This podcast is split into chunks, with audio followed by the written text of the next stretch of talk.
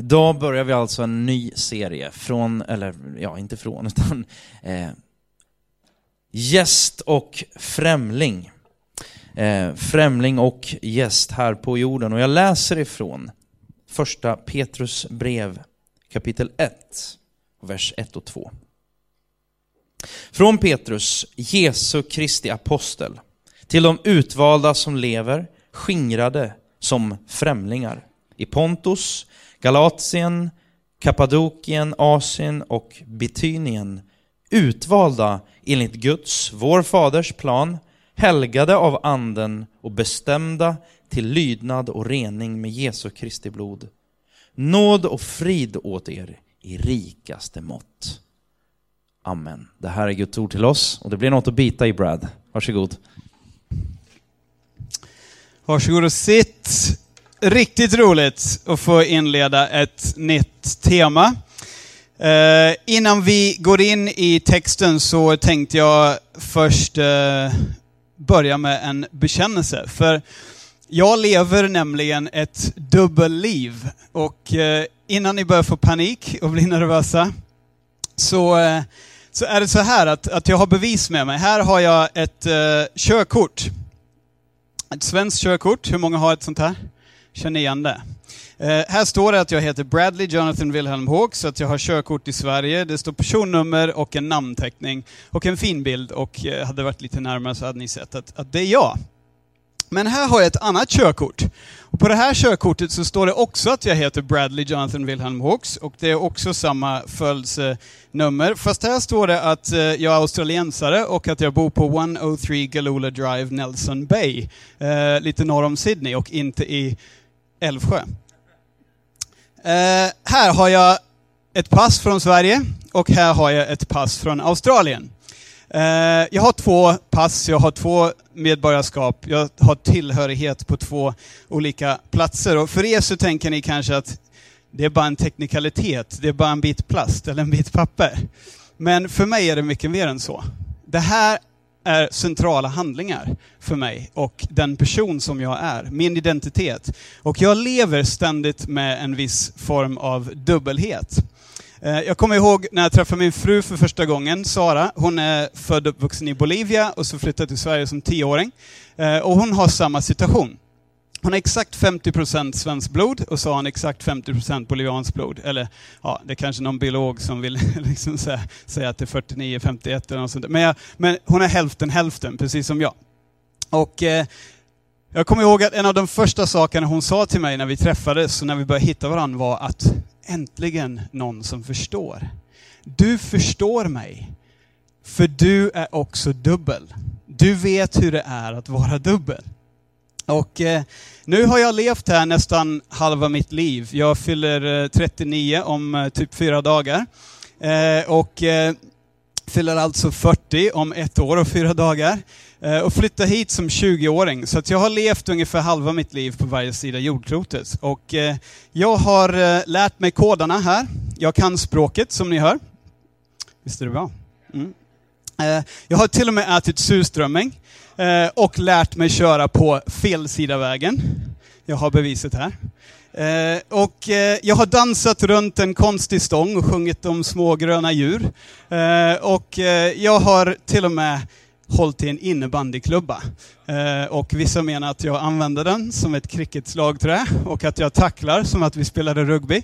Men jag vet i alla fall vad innebandy är, vilket ifall ni inte visste, resten av världen inte har upptäckt den. Det är en väldigt svensk och ja, nordeuropeisk företeelse framförallt. Oftast märks det inte att jag inte kommer härifrån. Och ibland gillar jag att luras och säga hej, jag heter Sven Svensson. Och så ser jag hur lång tid det tar innan folk kommer på att jag inte kommer härifrån. Jag är alltså gäst och främling i Sverige. Men bara ibland. För oftast så behöver inte jag välja. Oftast, våra kulturer ligger så pass nära varandra. Så oftast behöver jag inte ta ställning. Oftast så går det att vara både och. Båda länderna har eh, människor, vi har jobb, vi har hus, vi har familjer, vi har fritid, eh, friluftsliv. Eh, på vissa platser lite varmare än andra, men vi går inte in på det. Eh, det är oftast inte en frontalkrock. Kanske lite skillnad när man pratar om eh, bilkörning och så, då blir det verkligen frontalkrock, för det är helt olika sidor. Men oftast går det att förena de här två liven, oftast behöver inte jag ta ställning. Och jag har haft inställningen hela mitt liv, att, speciellt sen jag kom till Sverige och började resa, att eh, jag försöker leta efter gemensamma nämnare. Jag försöker leta efter överlappning. Jag försöker leta efter det som enar och inte det som skiljer. Men när det verkligen gäller, om du frågar mig, när the rubber hits the road, när det är fotboll och Sverige ska spela mot Australien, när det är simning i OS, när det är en tennismatch i Australian Open och det är en svensk och en ossi som ska spela, då är jag minsann australiensare. Alla gånger. Jag är ledsen, trots att jag har 50% svenskt blod i venerna så är jag ossi ut i fingerspetsarna. Jag är Ossi som lever som främling i exil här i Sverige. Det är ingen snack. Och för mig är dubbelhet och identitet, ut, utanförskap och tillhörighet, de här frågorna är frågor som jag har levt med stora delar av mitt vuxna liv. Jag kommer tillbaka till det.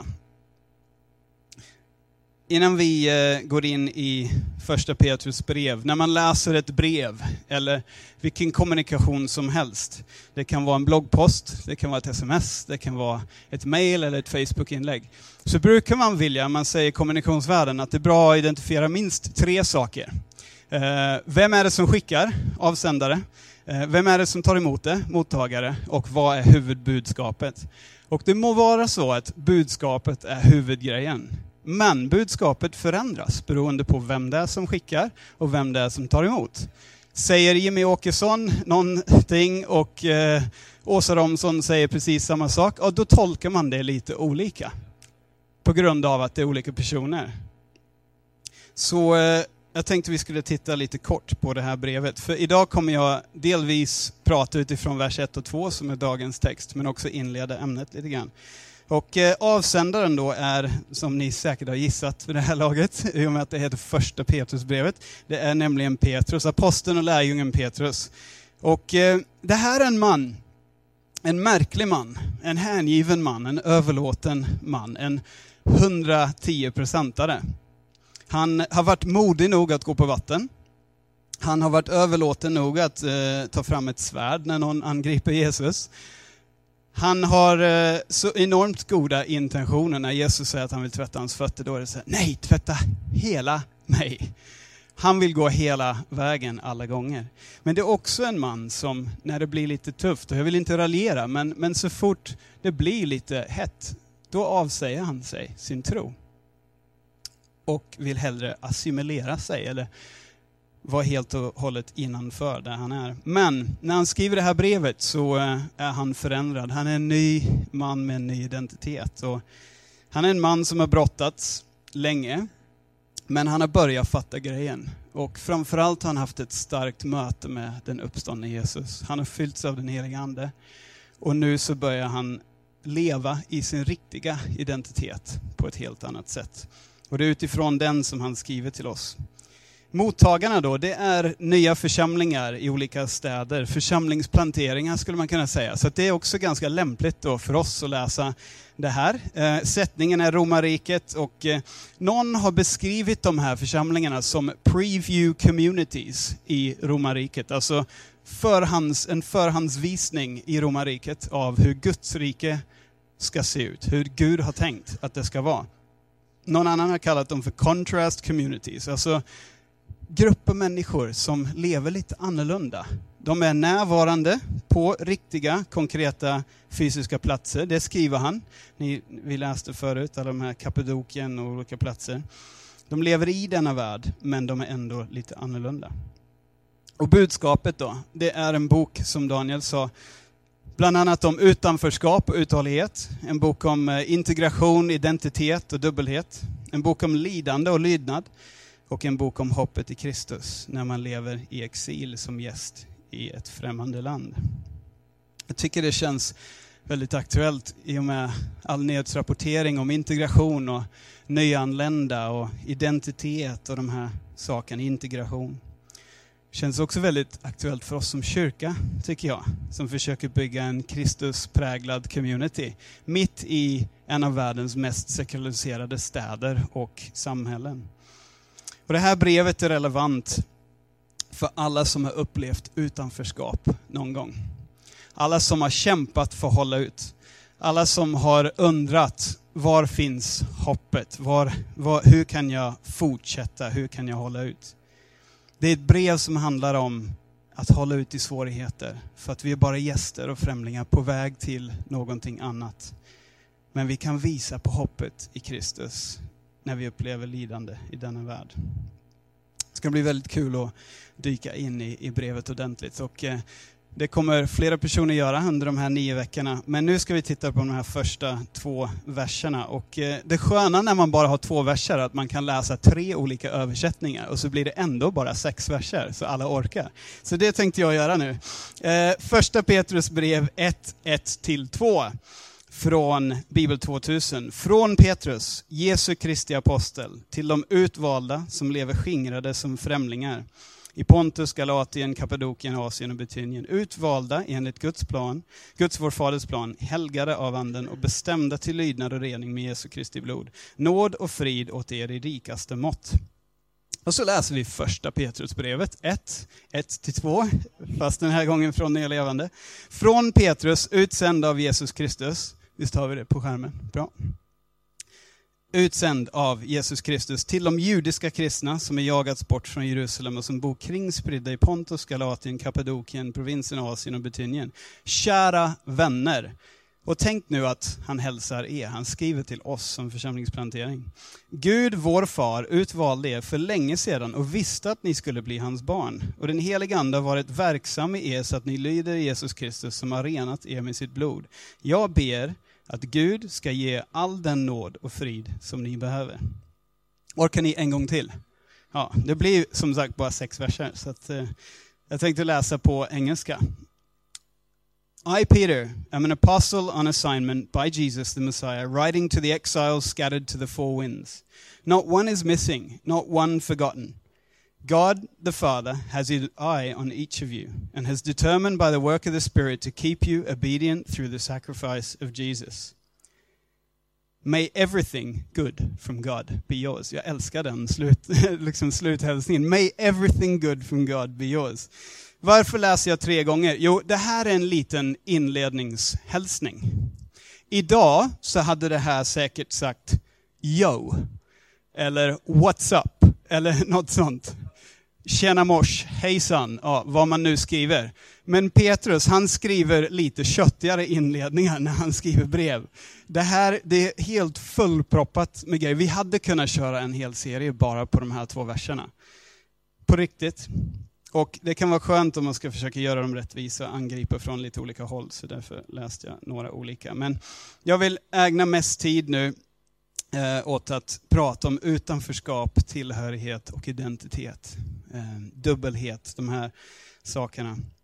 För Petrus han skriver redan i början här att han tillhör Kristus och vi är utvalda av Gud. Det är vår främsta tillhörighet. Och Det tycker jag är intressant, för han skriver inte från Petrus, gubben som klev ut utanför båten, eller som gick på vattnet. Han skriver inte från Petrus, mannen som ledde Jesus för presidentkampanjen. Han, skriver, han blev ju rätt så eh, dissad när han föreslog det i och för sig. Men de här olika bragdarna eller sakerna som han har ansträngt sig för att göra, det är inte det som han bygger sin identitet på längre. Utan nu bygger han sin identitet på att vara Jesu Kristi apostel. Att vara utsänd av Jesus Kristus. An apostle on assignment by Jesus the Messiah. Ser ni skillnaden? Innan han skriver ett enda ord till så vill han bara säga, det är inte gamla Petrus. Nu är det, det är en annan Petrus. Det här är Petrus som har landat. Det här är Petrus som har börjat fatta grejen. Det här är Petrus som börjar känna att han har sin identitet i Kristus. Men han skriver också, utöver en tydlig tillhörighet till Gud, så skriver han om det här utanförskapet. Han antyder det redan i första verserna här. Det står till de utvalda som lever skingrade som främlingar. Som bor kringspridda. Exiles scattered to the four winds. Alltså han, Han fattar att vi har vårt hem i Jesus, men han fattar också att vi lever i en annan verklighet här och nu. Han förstår dubbelheten, han förstår det här. Han förstår hur det är att vara både och. Så jag vill prata lite om tillhörighet versus utanförskap. Jag tror vi har det på skärmen. Utanförskap versus tillhörighet. Någon som känt sig utanför någon gång? Ja, några som nickar. Vi har nog alla varit med om det. Inte bara jag som svensk australiensare. Eh, det är inte bara kulturer. Jag har upplevt det även när jag bott i England, jag upplevt det när jag rest i Sydamerika, men jag har upplevt det i andra sammanhang också. Som barn växte jag upp med en mamma på en plats, en pappa på en annan plats. Då slits man mellan två världar. Man har dubbel identitet och lojalitet och, och liksom någon form av slitning mellan utanförskap och tillhörighet på de olika platserna. Men inget kanske illustrerar det här lika bra som skolgården, och kanske inte bara för mig. Eh, när jag gick i skolan, hela min ungdom, då var jag skatare. Det var grejen. Hela min identitet byggde på att jag kunde rulla på en planka med fyra hjul och göra massa trick. Eh, det var det, det låter löjligt, men det var hela mitt liv. Men problemet var att när jag gick på gymnasiet fanns det bara en enda skatare i hela min årskurs under hela gymnasiet. Och självklart hittade vi varandra, jag och Richard. Vi, eh, vi förstod varandra, vi kunde titta på varandra och liksom, man behövde inte säga så mycket. Man, bara, man förstod saker på en våglängd som ingen annan gjorde.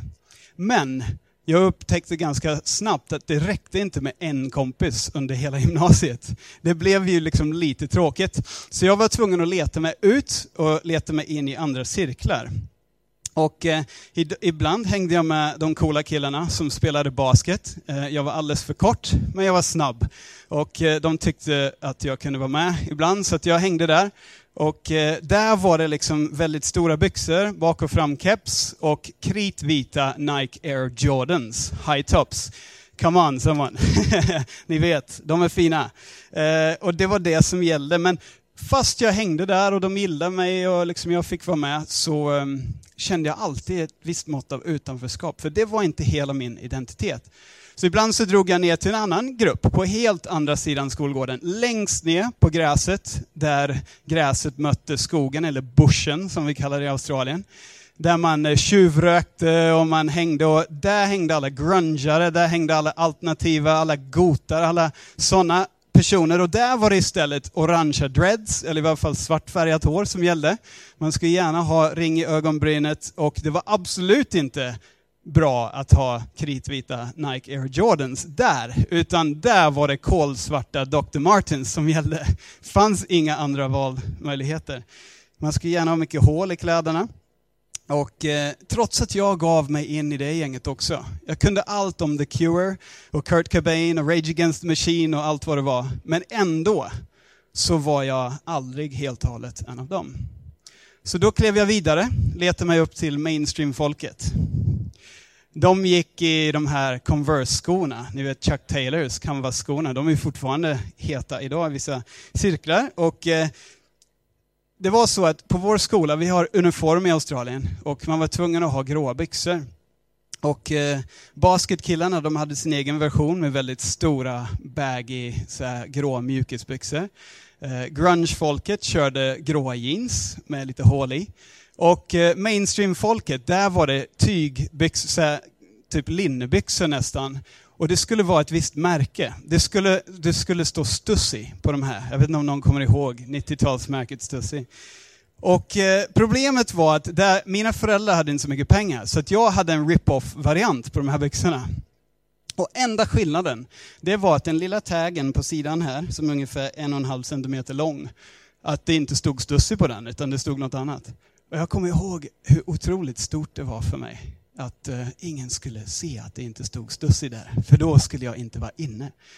Någon kanske känner igen sig, men jag gick runt från plats till plats, grupp till grupp och kände alltid ett visst mått av utanförskap.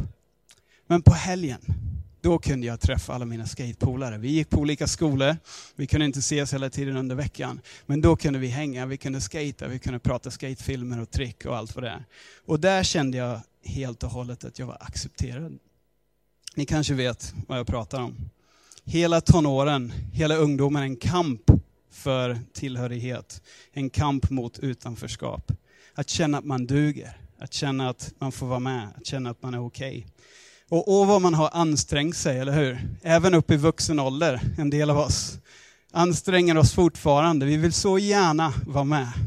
Vi vill så gärna vara accepterade och godkända. Vi vill pejla in, vad är det som gäller nu?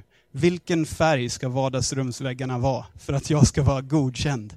Hur ska frisyren se ut nu? Vilket café ska jag instagramma att jag dricker kaffe på? Vad är det för böna jag ska ha i min kopp? Vad ska jag lyssna på i mina lurar? Vilka konserter ska jag gå på?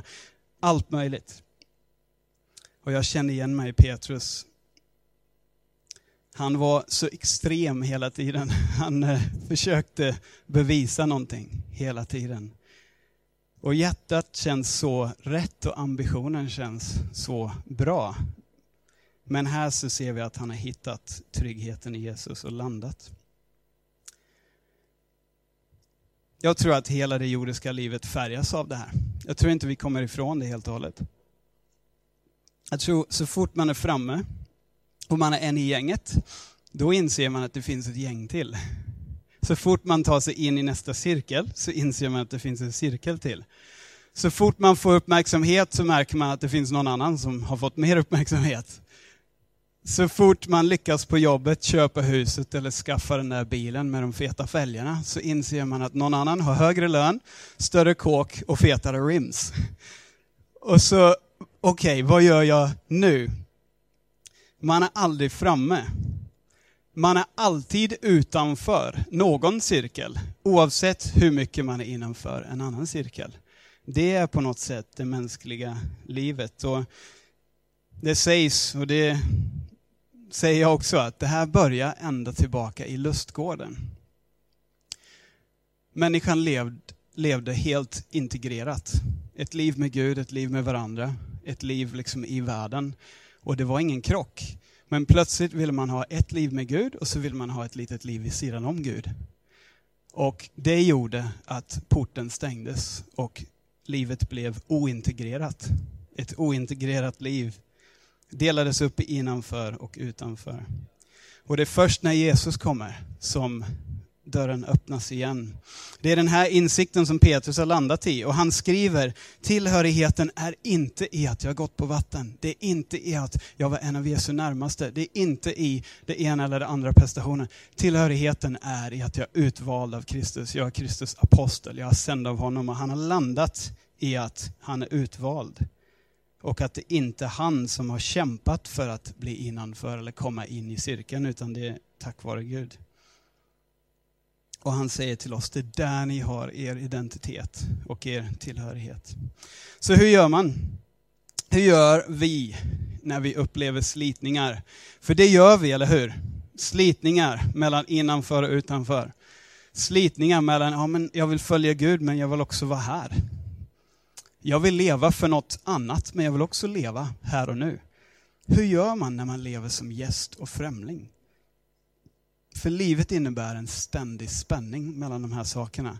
Augustinus, han skrev redan på 400-talet i en bok som heter Guds stad om det här. Och han beskriver det så här som att det finns två städer. Det finns å ena sidan Guds stad, som får representera Guds tankar, Guds rike, liksom Guds vilja för världen. Och så finns det människans stad, som han kallar det för. Eh, och det, det får representera liksom världens rike på något sätt. Och hans tes är att det finns i bästa fall en ständig spänning mellan de här två. I värsta fall frontalkrock och krig mellan de här två. Och att det senare måste få störst utrymme och få vinna. Att Guds rike måste få vinna. Och jag tror inte att det har ändrats så mycket sedan 400-talet. Jag tror att vi lever andra förhållanden men typ samma grej, eller hur? Vi lever med den här spänningen och, och livet kräver en viss navigering. Och eh, det finns olika approacher, olika sätt att reagera. När världen, eh, eller världarna krockar, kulturerna krockar och värderingarna drar åt olika håll. Och jag tror att Guds tanke är att vi lever med dubbelt medborgarskap. Men att vi vet när det gäller. Då vet vi vilket land vi egentligen kommer ifrån. Var identiteten egentligen är när det smäller. Jag tänkte jag skulle visa ett par bilder. Försök illustrera detta. Är det okej? Okay? Jag har en bild på Plattan. Eh, det här är Stockholm. För vissa är det här verkligen Stockholm. För andra är det här inte Stockholm överhuvudtaget. Det beror på liksom var man lever sitt liv. Men det, det är nära T-centralen och det är väldigt centralt och det får representera vår stad. Där vi lever.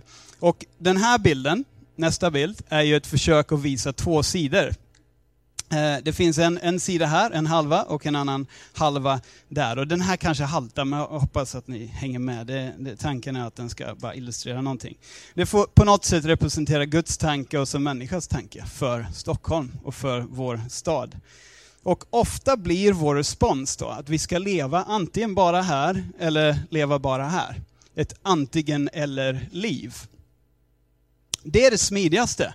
Det är smidigast att bara välja nej men nu är jag Aussie. Nu struntar jag i Sverige. Nu, nu är jag bara helt och hållet australiensare. Eller, nej men nu har jag bott här 20 år, nu slänger jag mitt Aussie-körkort. Nu lever jag bara fullt ut här. Det, det är mycket enklare än att leva med spänning och leva med slitning.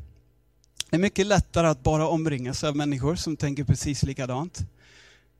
Mycket lättare att bara avskärma sig från saker som kan eh, kanske ja, men säga emot det man själv står för eller sätta en lite på prov. Eller hur? Mycket lättare att välja. Det kan vara att man väljer bort Gud helt och hållet. Och man bestämmer sig, jag ska bara in helt och hållet i det här livet. Jag struntar i Bibelns budskap och allt det där. Jag, jag går in helt och hållet, assimilerar, integrerar helt och hållet. Eller det kan vara tvärtom åh det är så mycket här som jag inte står för, så, så, nu, nu kör jag bara Gud och jag lever hela mitt liv innanför kyrkans väggar med människor som tror precis som jag. Det är det smidigaste.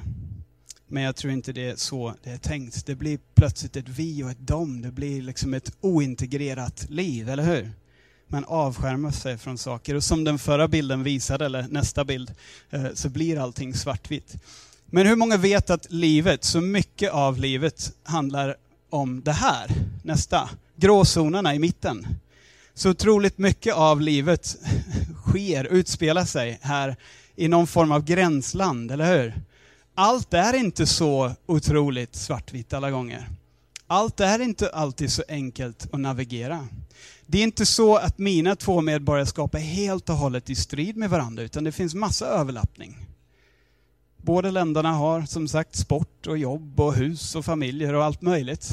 Men sen så finns det saker som skiljer. Vi äter inte surströmming. Där går gränsen. Vi spelar inte innebandy. Vi spelar cricket, vi spelar rugby. Det finns vissa saker som skiljer.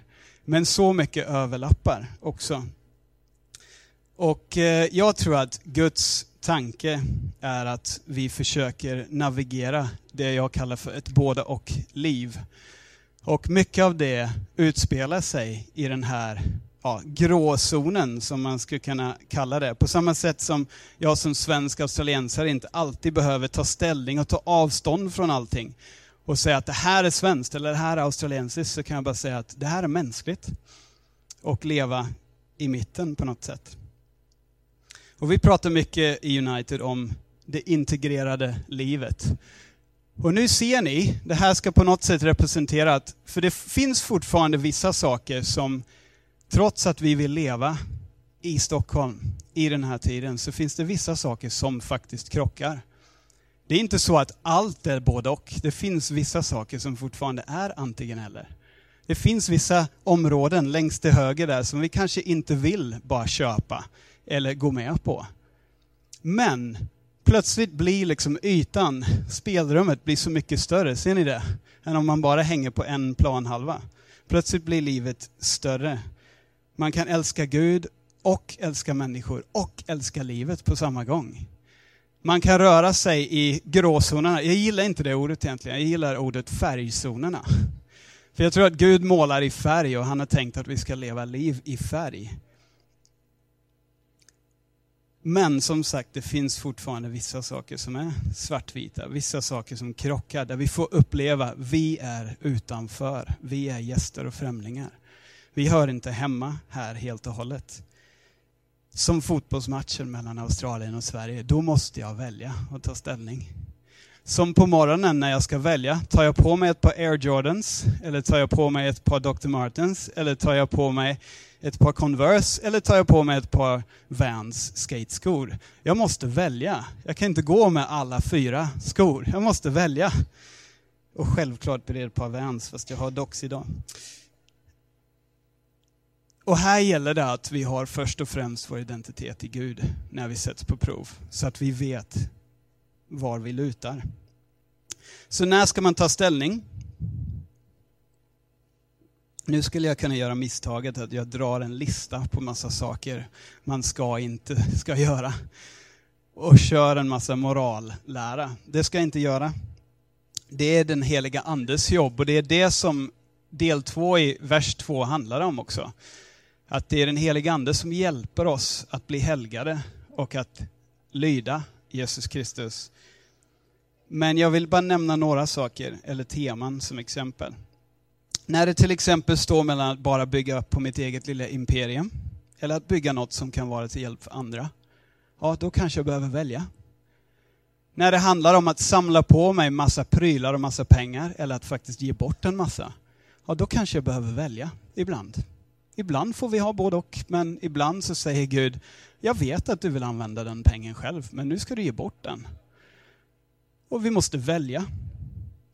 Det kan vara att bara ge uppmärksamhet och tid till personer som är kända, rika, som har någonting att ge mig. Eller att faktiskt umgås med människor som inte har något anseende överhuvudtaget och har inget materiellt att ge mig, inget jag kan vinna på på det sättet. Och jag måste välja. Det kan vara att bara leva för min egen njutning. Eller att faktiskt leva ett liv där jag får lida lite, jag får offra lite, jag får kämpa lite för ett större syfte. Det kan vara allt möjligt. Jag går som sagt inte in på massa detaljgrejer, men ni förstår. Ibland så är det faktiskt så att vi måste välja. Ofta får vi ha både och. Petrus missade det här. Han hamnade i en situation där han, han skulle välja. Och eh, han valde faktiskt den bekväma vägen. Han valde att inte bli hånad mer. Eh, att bli accepterad i det här gänget och säga att han inte kände Jesus. Men sen så fick han ett möte som sagt med Jesus, fylldes med den helige Ande och plötsligt fanns kraften att, att lida och att stå för det han trodde på. Men det sköna är att även när han failar, även när han hamnar längst bort där i det mörkaste, mörkaste av eh, områden man kan vara, så handlar det inte om det han har gjort, utan det handlar om det Jesus har gjort. Och Jesus upprättar honom helt och hållet. Och även när vi failar, så det står igen, utvalda enligt Guds, vår Faders plan, helgade av anden och bestämda till lydnad och rening, inte med vårt eget offer utan Jesu Kristi blod. C.S. Lewis, författaren till Narnia och massa andra böcker, han menade så här att det finns en inneboende längtan i människan efter någonting mer än vad vi kan hitta i den här världen. En längtan efter något ännu vackrare, ännu mäktigare, ännu mer tillfredsställande. Och han menade att den längtan, det är beviset på att det finns mer. Att vi har en förnimmelse och en inbyggd förståelse att det finns mer än det här livet. Det är beviset på att vi var skapade för något mer än bara det här livet. Och tanken är att vi ska leva ut det här och nu, Guds rike. Filipperbrevet 3.20. Vårt hemland är himlen och därifrån väntar vi också den som ska rädda oss, Herren Jesus Kristus. Det är det vi längtar efter, men det är här vi lever.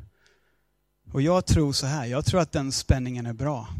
Många gånger så letar man, eller man ställer frid och spänning mot varandra. Men eh, det är i spänningen man behöver frid från Gud.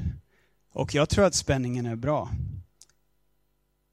Ibland vill jag välja, bara vara ossi, ibland vill jag bara vara svensk. Men jag tror det är bra att ha spänning. Någon har sagt att spänningen betyder att man inte har gett efter. Det betyder att you're still in the game. Det betyder att du gör någonting viktigt. Det betyder att du är vaken. Spänning betyder att du inte vill hamna i ett dike, utan du försöker hålla dig på vägen. Spänning är bra. Jag hinner inte ta massa om helgelse genom anden, men eh, det står ju här att vi är utvalda och helgade av anden och att det är genom honom som vi, eh, vi kan lyda Gud. Och den heliga Ande har varit verksam i er så att ni lyder Jesus Kristus. Daniel predikade för några veckor sedan om Kristi, kristen efterföljelse och att följa Jesus hela vägen. Och helgelse, det, det tar tid och det kräver uthållighet. Och det kommer vi prata om i den här boken. Det här, den här boken är som en handbok för uthållighet. Så att vi kan lyda Gud under längre tid. Möjlighet till helgelse, det uppstår först när du kommer i kontakt med något annat. Eller hur? Det är inte när allt är bra och allt flyter på som man behöver helgelse, utan det är i mötet med motstånd och prövningar. Och helgelsen som det står sker genom den heliga Ande. Det är den helige Ande som hjälpte Petrus, det är den helige Ande som hjälper oss. Vi ska prata om de här sakerna under den här serien. Och till sist nåd och frid i rikaste mått. Jag älskar the message, may everything good from God be yours. Jag ber att Gud ska ge er all den nåd och frid ni behöver. Igen, frid. När behövs den? Behövs den när allt är bra? Nej, det behövs när vi går i den här dubbelheten. När vi får navigera vägen. Det är där man behöver frid. Där det faktiskt finns en slitning och någon form av kamp. När behöver man nåd? Är det när man har koll på läget och allt funkar och man aldrig blir liksom utsatt för prövning, man aldrig gör något fel? Nej, det är just när man hamnar längst bort i skiten, det är då man behöver nåden. Och vi har blivit lovade nåd och frid i rikaste mått. Jag kommer gå in för landning, men jag vill ställa ett par frågor till dig och till mig. Var har du din identitet? Har du avskärmat dig från denna stad i hopp om att bara röra dig i Guds stad och inte komma i kontakt med något annat? Eller har du gjort tvärtom? Har du helt och hållet gått in och bara blivit ett med vår kultur och vår tid? När känner du att du är innanför och när känner du att du är utanför? Vilken cirkel vill du tillhöra för att känna dig hel? Var hämtar du och jag validering och värde? Det är bra frågor. Vem, sista frågan, vem har din bekräftelse och identitet i sin hand? Är det din familj? Eller ditt fotbollslag, att det går bra för Hammarby eller AIK? Är det din bil eller bostad? Är det ditt utseende eller din utbildning? Är det din personliga framgång, din ålder, din hälsa, dina matvanor, dina åsikter, de platser du hänger på, eller de människor du umgås med, din chef, din make, ditt barn eller dina föräldrar. Petrus han har hittat hem på riktigt. Han har sin identitet i Gud, han har landat. Jag vill bara lägga upp en sista bild alldeles strax. Jag kan inte låta bli att tänka på den här kampanjen med kära Zlatan. När man pratar om dubbelhet och identitet och tillhörighet. Det här är ju en fantastisk kampanj för ett otroligt svenskt varumärke. Och vem använder dem? Jo, de använder Sveriges absolut största affischnamn i fotbollsvärlden. Den högsta representanten i fotbollsvärlden för svenskhet, som heter Zlatan Ibrahimovic. Det är fantastiskt. Och det har diskuterats en del kring det här. För, för han är ju synonym med svensk. Men han är så otroligt synonym med osvensk på samma gång. Det finns ingen som är mer svensk än Zlatan, men det finns ingen som är mer osvensk än Zlatan. Och det är fantastiskt, jag älskar det. Jag känner igen lite av mig själv i Zlatan. Han, speciellt på fotbollsplan. Han, eh, han har en bosnisk förälder och en kroatisk förälder. Han är född och uppvuxen i Rosengård. Han är hur svensk som helst och han är inte alls svensk. Och det har diskuterats, skulle han vara lika mycket ikon för Sverige om han inte var bra på fotboll? Det är en ganska jobbig fråga. Men det är också en bra fråga och det vet vi inte. Det är helt hypotetiskt. Jag tänker inte spekulera i det. Jag tycker det är kul att Zlatan får göra reklam för Volvo och liksom få eh, så mycket utrymme. Även om jag inte håller med allt han står för. Garderar bara. Eh, men det är helt klart att han får den position han får på grund av sin egen prestation och sin egen ansträngning och sina egna skills, eller hur? Och där skiljer det sig. För vi är helt och hållet annorlunda. För Petrus var det precis tvärtom. Det var inte alls hans egna prestationer, hans egna skills eller hans egna ansträngningar som gjorde att han fick representera hela kristenheten och hela kyrkan. Utan det var det Jesus hade gjort. Jag vill ändå landa där. Utvalda enligt Guds, vår faders plan, helgade av anden och bestämda till lydnad och rening med Jesu blod på grund av Jesus. Du och jag kan sluta att kämpa för att vara med i rätt cirkel. Vi kan sluta kämpa för tillhörigheten. Vi kan sluta kämpa för innanförskap. För att är vi i Jesus är vi redan innanför. Låt oss be. Tack Gud att vi har vår identitet i dig. Tack Gud att du har sänt den heliga Ande för att hjälpa oss lyda och växa i helgelse. Tack att det inte handlar om våra prestationer Gud, det vi kan göra, utan det handlar om det du har gjort för oss genom Jesus. Men Gud, vi vill leva helt och hållet närvarande här i Stockholm. Vi vill visa på hoppet i dig genom våra liv, även när vi får lida. Vi vill vara helt närvarande. Vi vill vara helt överlåtna de människor vi har runt omkring oss. Men vi vill också vara helt förankrade i dig, i Guds rike, i himlen, i Jesus Kristus. Och när vi måste välja, Gud ge oss styrka att välja dig. Ofta Gud så eh, får vi ha både och. Vi tackar dig för det Gud. Vi tackar dig för rika, färgstarka liv Gud, där vi får röra oss i färgzonen. Men Gud, jag ber också att när det gäller så landar vi i att vår identitet är främst i dig. Och Gud, tack för nåd och frid i allt rikare mått. Amen.